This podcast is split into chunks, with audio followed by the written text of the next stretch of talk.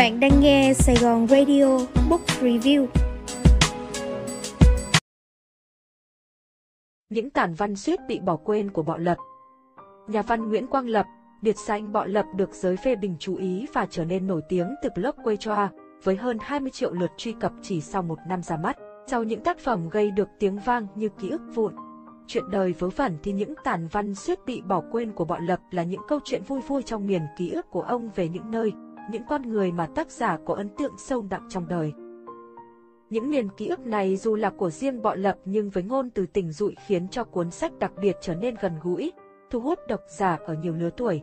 Nói về cuốn tản văn này, tác giả Đinh Ninh tất cả những tản văn của ông đều đã in thành sách. Nhưng một ngày trời một bạn Facebook gửi cho tôi bản copy blog quê cho cũ, bây giờ mới ngớ ra có vài trăm tản văn lớn nhỏ dài ngắn chưa in vào đâu cả. Tiếp của rời tôi chọn lại một số, thêm thêm bớt bớt, thay tựa đổi câu, để in thành một cuốn, là cuốn này đây. Cũng trong cuốn này xin được gửi kèm một chút phê bình, một chút thôi, để khoe với mọi người ông bọ cũng biết viết phê bình.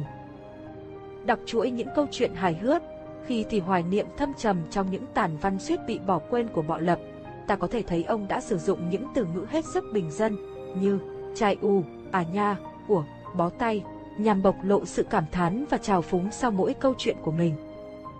Chỉ với những dòng tàn văn nhẹ tênh mà Bọ Lập đã cho độc giả nhiều cảm xúc qua từng nhân vật, sự việc trong các mẩu chuyện của ông.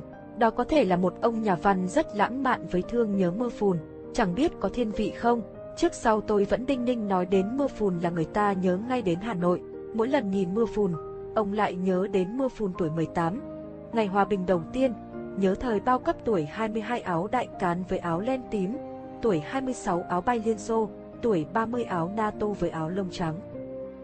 Các câu chuyện vu vơ mà chúng ta đều có thể bắt gặp trong cuộc sống hàng ngày qua giọng văn tưng tửng của bọ lập đều thấm đẫm cái nghĩa cái tình, đôi lúc là châm biếm sâu cay. Đó chính là linh hồn mà ông thổi vào trong từng trang sách của những tản văn suýt bị bỏ quên của bọ lập mà bạn đọc không thể tìm thấy ở một tác giả nào khác. Nếu đọc những tản văn suýt bị bỏ quên của bọ lập bạn sẽ thấy, không ai sống trên đời mà không trải qua những hỉ, nộ, ái, ố, nhưng khi ta nhìn cuộc đời bằng lăng kính đầy hài hước nhưng không kém phần sâu sắc như tác giả, những cảm xúc đa dạng ấy chính là gia vị giúp cho cuộc đời mỗi người thêm màu sắc. Mỗi một con người vì ngại chết mà muốn sống, mỗi một con người vì sợ mất tình mà giữ mãi một lòng nhớ nhung, cuối cùng thì lòng yêu thương cuộc sống cũng không giữ lại đời người, cuối cùng thì tình yêu không giữ được người mình yêu. Nguyễn Quang Lập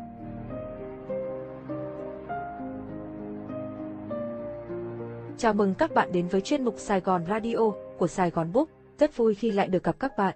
Sài Gòn Radio hay là chuyên mục review các cuốn sách ở nhiều thể loại như kinh tế, lãnh đạo, khởi nghiệp, kỹ năng, tinh thần, nuôi dạy con, các tác phẩm văn, thơ có giá trị do Sài Gòn Book phát hành. Nếu các bạn là người yêu đọc sách thì đừng ngần ngại bấm nút theo dõi trên ứng dụng Sài Gòn Radio nhé.